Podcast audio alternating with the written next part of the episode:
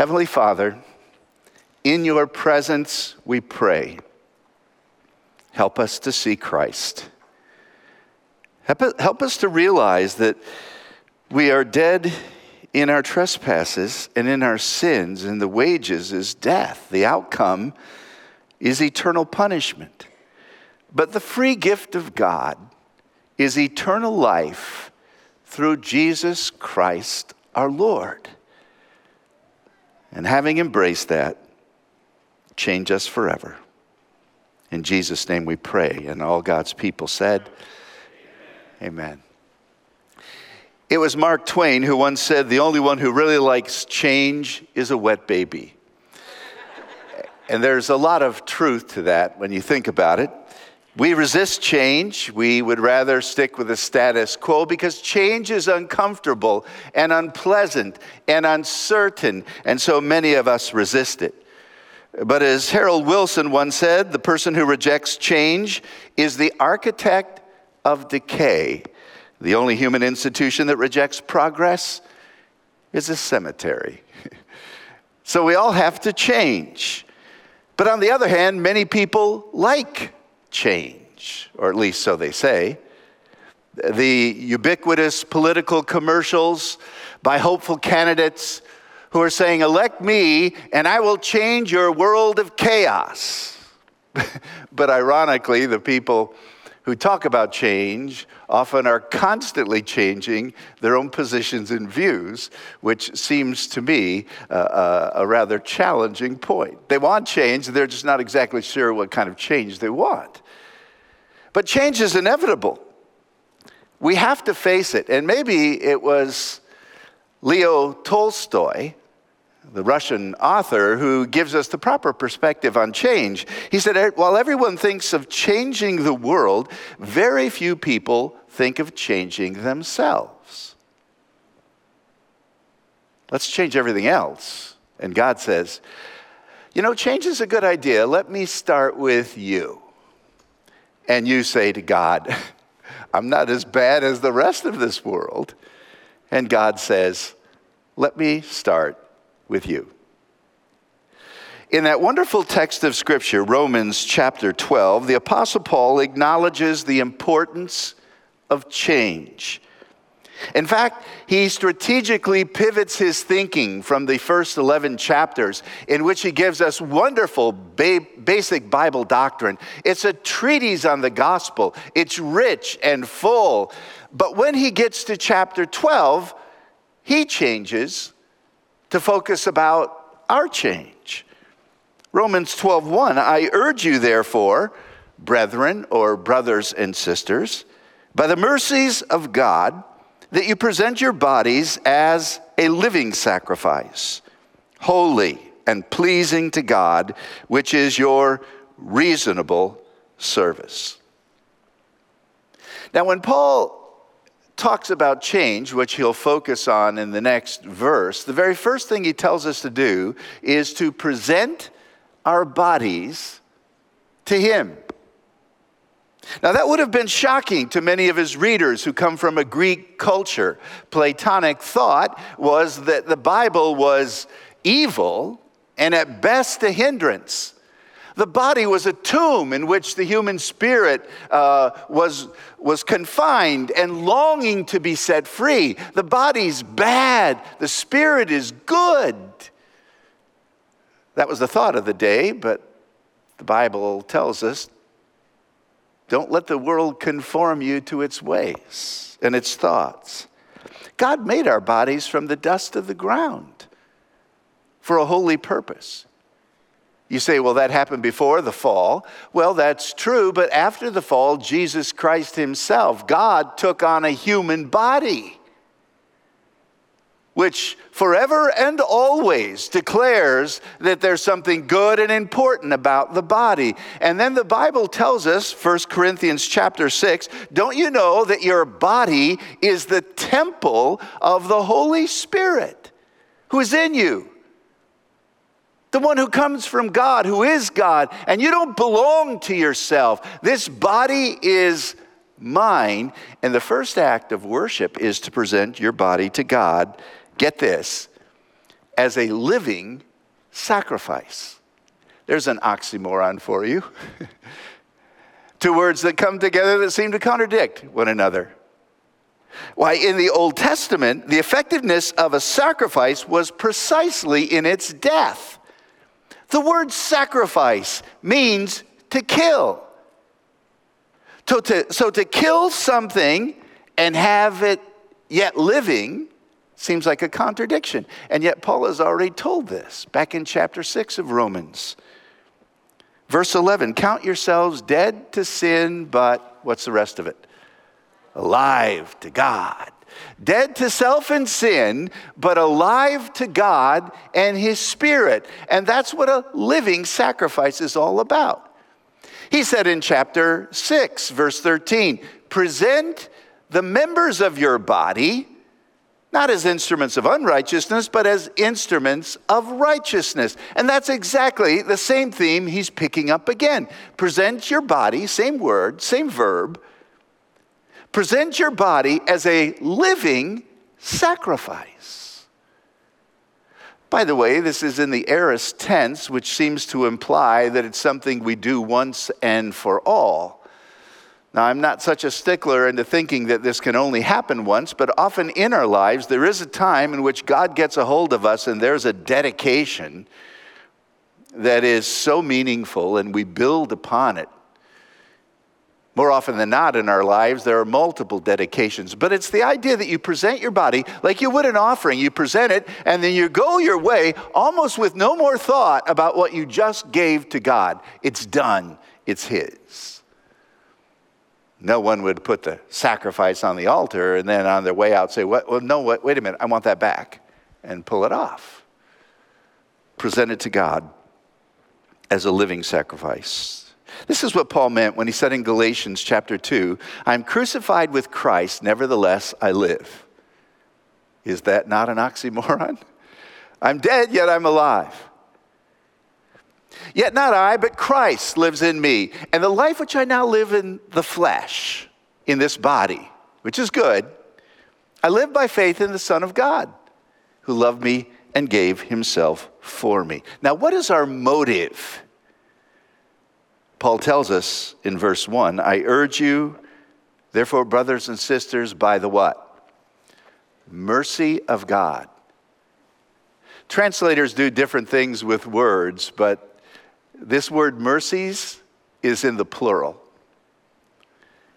And that's a Hebraism, which means it is varied and multiplied. It comes in many different ways and it keeps on coming. It's the mercies of God. God is a God of mercy who blesses us with abundant mercy, mercies in many ways. And because of all of these great mercies, I'm compelled to give myself to Christ. See the reasoning? F.F. Bruce said, if theology is grace, then ethics is gratitude. If theology and the gospel is all about grace, and it is, then ethics is gratitude. And it is no mistake that the Greek language has but one noun to describe two words. It does double duty. The Greek word charis means grace and gratitude. Because if you're a recipient of God's grace, you must be filled with gratitude. Which means if I don't see gratitude in my life, I've forgotten about God's grace. But when I get a hold of God's grace, when it gets a hold of me, like it did in that song about being dead, now alive, when God's grace gets a hold of you, gratitude and presenting your body to God, which belongs to him anyhow, is your only reasonable response. Did you get that? Present your bodies as a living sacrifice. This is holy. This is pleasing to God. And it is your reasonable service. Well, here's another word that has a lot of meaning to it. It comes from the Greek word where we get the English word logical. And it has the idea of the word in it the word that is rational and reasonable. So it is a reasonable act of worship to respond this way. It's reasonable because it's the only logical response to grace. To resist grace, to ignore grace, is insane and fatal. But to respond to grace with gratitude, that's the only reasonable response. That's an intelligent, a logical response to worship. Worship is not just feelings. It is that, but it is logic based on truth, the Word of God. But the New American Standard translates this word spiritual. It's only found twice in the Bible. The other time is in 1 Peter chapter 2. As newborn babes desire the sincere milk of the Word. And that word, the spiritual word, the milk of the word, is this idea of a reasonable word from God, a rational, spiritual. So our worship is not just intellect alone, but it's emotions, it's mind and heart. It's not merely ceremonial, but it is that. In other words, you cannot worship God only by gathering with the people of God if your heart's not in it. But you cannot worship God properly if your heart's in it and you don't gather. The body has got to be involved, as well as the heart and as well as the mind. That's what he's saying. Your body's important. Present it in worship to me. William Barclay said, real worship is the offering of everyday life to God. So I present my eyes that used to be all about lust and greed. And I present them to God to look to Him in dependence. My hands that were swift to shed innocent blood, I now commit to deeds of good service. My feet that would run away from God's will, now are feet that are driven to walk with God and to do justice. The Bible tells us this is what transformation is all. This is what worship is all about. It's interesting. Way back in the end of the 4th century, one of the early church fathers, Chrysostom, said the same thing about John 12. How is the body to become a sacrifice? Let us then from our hands and our feet and our mouth and all of our other members yield our first fruits, our best efforts to God. The eye look upon no evil thing. It has become a sacrifice. The tongue speak nothing filthy. It has become an offering. The hand, no wicked deed. It has become a burnt offering. And it's not enough to stop doing some things. You've got to start doing the right things with your body. So when I present my body to God as an act of worship in response to all of His mercy to me, that's part of it, but not all of it. How can I really get it done? And I think the answer is verse 2. What does verse 2 say? Romans 12:2. And do not be conformed to this world. If you're going to present your body to me, God says, don't let it be shaped and fashioned by the world, but be transformed by the renewing of your mind so that you might prove what God's will is, His good, pleasing, or acceptable, and perfect will. So now we have to not only present our bodies, but renew our minds. And I would argue Paul is saying the way you present your body as an acceptable sacrifice is to renew your mind. You've got to stop conforming to the world, is exactly what verse 2 says. Some of the translations have that word. It's implied that they've been doing it. It's time to stop. We're so fascinated by our culture and intimidated by others that we just want to fall into their ways. We give into the spirit of the age, this present evil age, as it's described in Galatians chapter 1. Jesus came to rescue us from the evilness and wickedness of our age. So don't conform to it.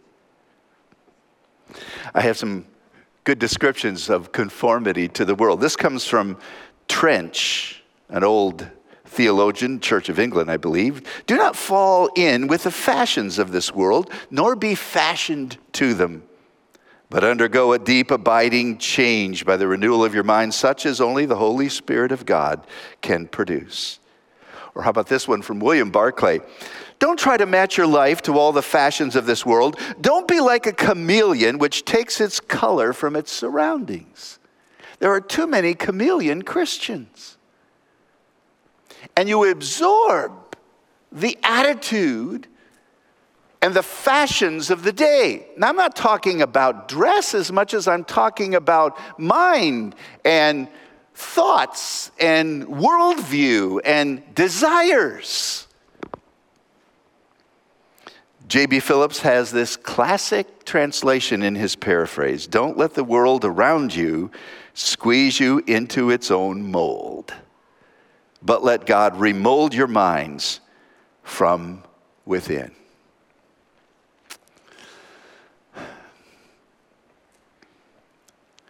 The church is to be in the world, but not of it. Have you ever heard that? Jesus prayed in John 17, I pray that you'll keep them from the world, not that you'll take it from it, out of the world, for they have to be in the world, but keep the world out of them. It's like a boat. It's great when the boat's in the water, but it's bad when the water's in the boat. We're in the world, and so we should be as lights for the gospel of Christ, but don't let the world take over you. A coat of worldliness can cover up the Christ within, and it may be hard for others to even know that you believe because you do and speak and think and look exactly like them. Remember that old statement, if you were accused for being a Christian, would there be enough evidence to convict you? That hurts, but it's true. Stop conforming to the world, but be transformed. And perhaps you've heard this before, but the word, the Greek word behind transform, is where we get the English word metamorphosis. Metamorphao. It's actually two words. The first means trans or change. Actually, the word meta can mean many different things. It's used all throughout the scriptures, and it depends the case it takes and the word it's connected to. But here, it means the idea of again, and morphe is form. When you study another language, you study its morphology. You study its structure of nouns and verbs and everything else. Morphe is form. So what he's talking about is change your life. Change your outward form. Change the body that you present to God. Make it holy and well-pleasing to Him by offering it as a sacrifice. Not doing what you used to do, but being transformed in your outward details.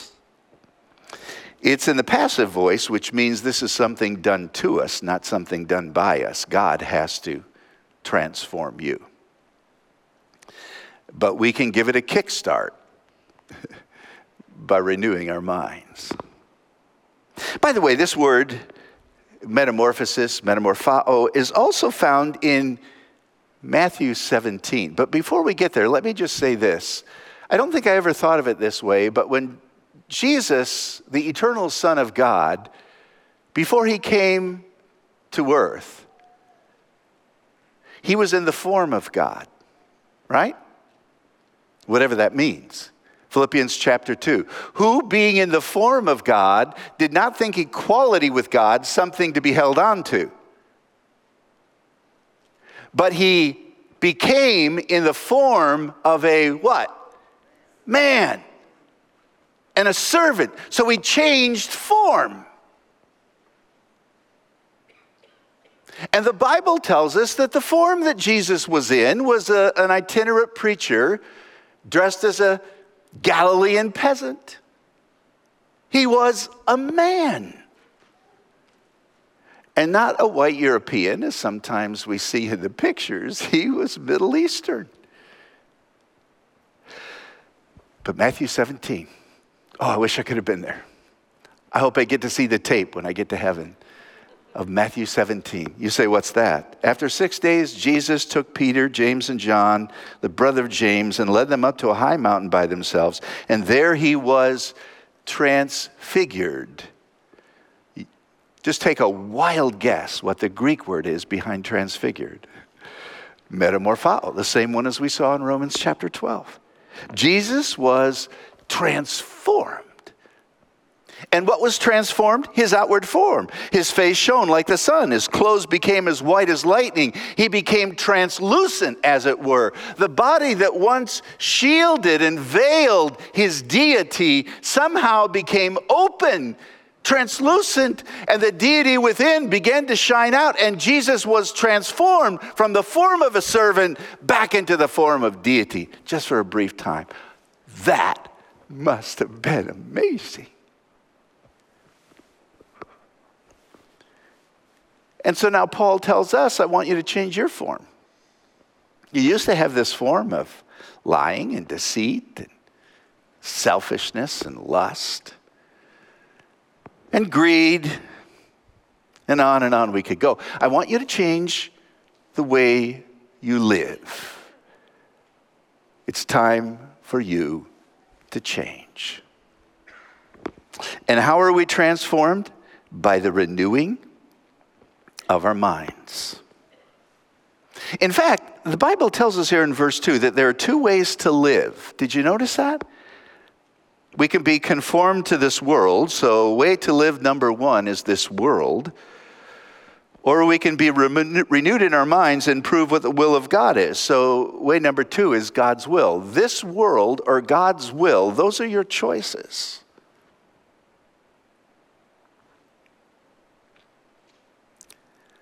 And every day we make those choices to live in the ways of the world or the will of God. And what we need to do is change our outward form. By the way, the word metamorphosis means that the inner true nature now takes possession or is reflected in the outward expression of your life. So what you really are in Christ Jesus needs to come out in the way you live. And there's only two ways to live. And when you conform to this world, you walk in the ways of the world. And that coat of worldliness covers the Christ within, and you have no witness, and you make no impact. So Paul says, change. And worship is the presenting of the body, and worship is the renewal of the mind. By the way, this is something that is in the present tense, so it's to continue to happen over and over and over and over and over again. It's like getting saved once, but every day I repent and believe again and continue to walk in Christ. So how in the world do I renew my mind? Let me mention three biblical ways, because Paul doesn't mention all of them in Romans 12.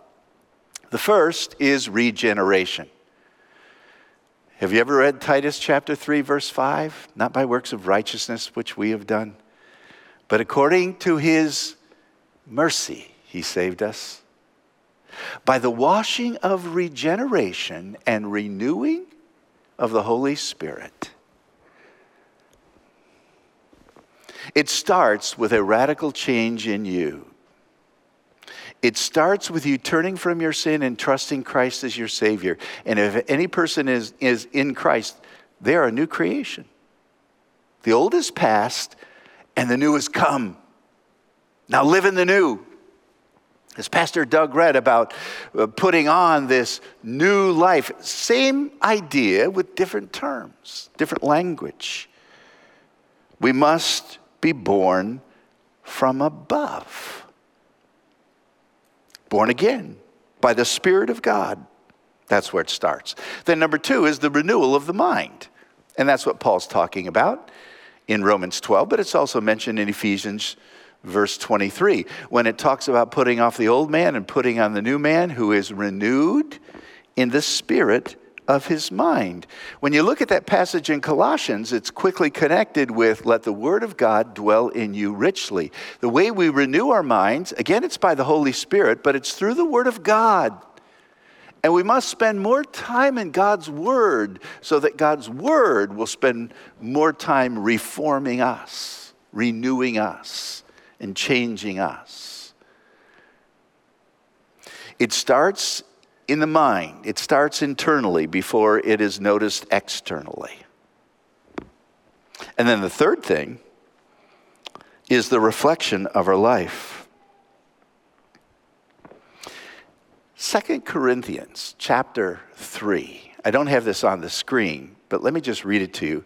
This is the only other time that the word metamorphao is used. And we who with unveiled faces all reflect and contemplate the Lord's glory, we are being transformed into his likeness with ever-increasing glory, which comes from the Lord who is the Spirit. See, if the reflection of your life is on the Word and on Jesus, you begin to become like him. When you see him in the Word and you pray and you ask the Spirit of God to change you, you become more like Jesus. And yet you and I don't spend enough time reflecting upon the Savior in the Scriptures. We're being transformed into his likeness from glory to glory. That's sanctification. From this position now to this position, and hopefully this next position is up, and then continuing to go up, continuing to become more like Jesus Christ. That's how renewal takes place.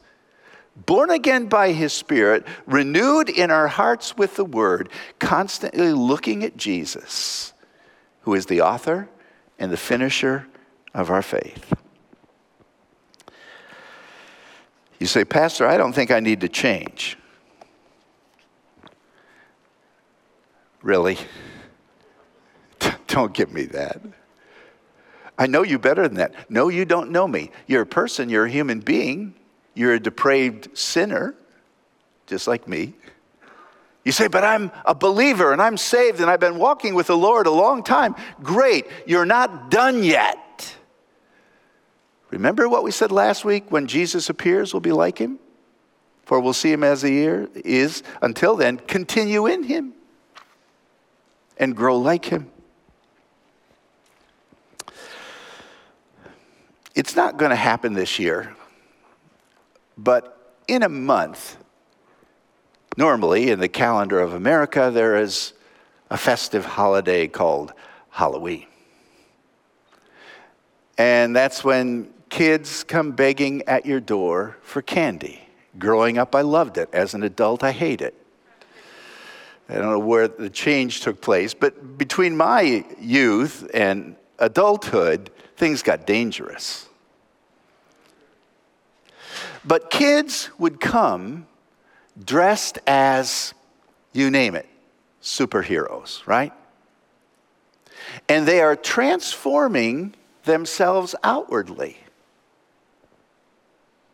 but it does not reflect their true inner being.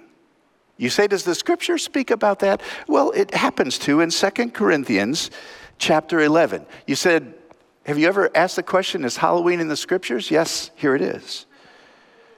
For such are false apostles, Paul says, they're deceitful workers, transforming themselves into the apostles of Christ. And no wonder, for Satan himself transforms himself into an angel of light. Therefore, it's no great thing if his ministers do the same thing, transform themselves into ministers of righteousness, when internally they're wicked. By the way, some of your translations, like the NIV, won't use the word transform. They use the word masquerade. It means form, but it means an outward form that's inconsistent with the inward reality, where transformation is an outward form that is consistent with the heart. Too many Christians are masquerading as Christians, never having been born again, not concerned about renewing their mind and almost never looking for Jesus in the Scriptures. And Paul says, you've got to be transformed. And it starts with the rebirth. According to one story that comes out of Japan, there was a very wealthy patron who wanted to play in the imperial orchestra because they were going to have a gig before the emperor. Only one problem, he didn't know a lick of music and couldn't play any instrument. But he was rich and wealthy, so he paid his way in. They gave him a flute and put him in the second row and told him to fake it well. And apparently he played before the emperor. But a new conductor came in and he wanted everyone to audition before him before he would allow them to be in the orchestra. This wealthy patron said that he was ill and couldn't make it, and he canceled every opportunity he had for an audition until the conductor said, you come now or you're out. And this is what the man had to confess. He was ashamed that he couldn't play an instrument. He was ashamed that he was unable to face the music. You ever heard that phrase? It's time to face the music. It's time. It's past time for some of you. It's time to repent of your sin and come to Christ. It's time, believer, to focus your attention not on the things of this world that are quickly passing away, but on God's will that endures forever. It's time to renew your mind and become like Christ for the glory of God. Let's pray.